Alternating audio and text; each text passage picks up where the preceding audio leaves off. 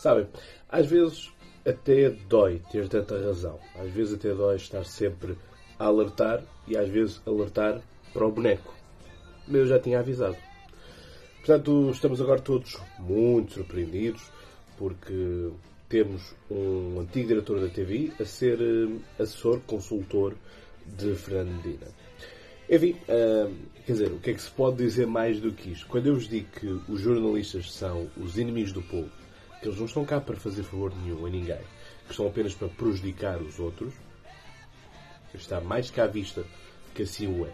E, portanto, é algo que eu já tinha avisado. Aliás, bastou ver qual foi a reação toda dos órgãos de comunicação social quando o Governo disse temos aqui fundos para vocês poderem usar e basta olharem um bocadinho para o dinheiro que a TV recebeu e terão um pouco a vossa resposta.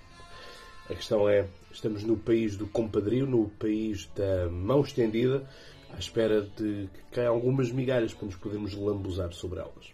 E a questão é que isto vai continuar assim, infelizmente. Mas agora veio o fim de semana, não é? Agora foi o fim de semana, vamos todos para a praia, esquecemos tudo isto e daqui a 4 anos voltamos à maioria absoluta ao Partido Socialista. Assim, porque, como é que era? maioria absoluta não é poder absoluto. Nota-se. Nota-se. Bom fim de semana a todos.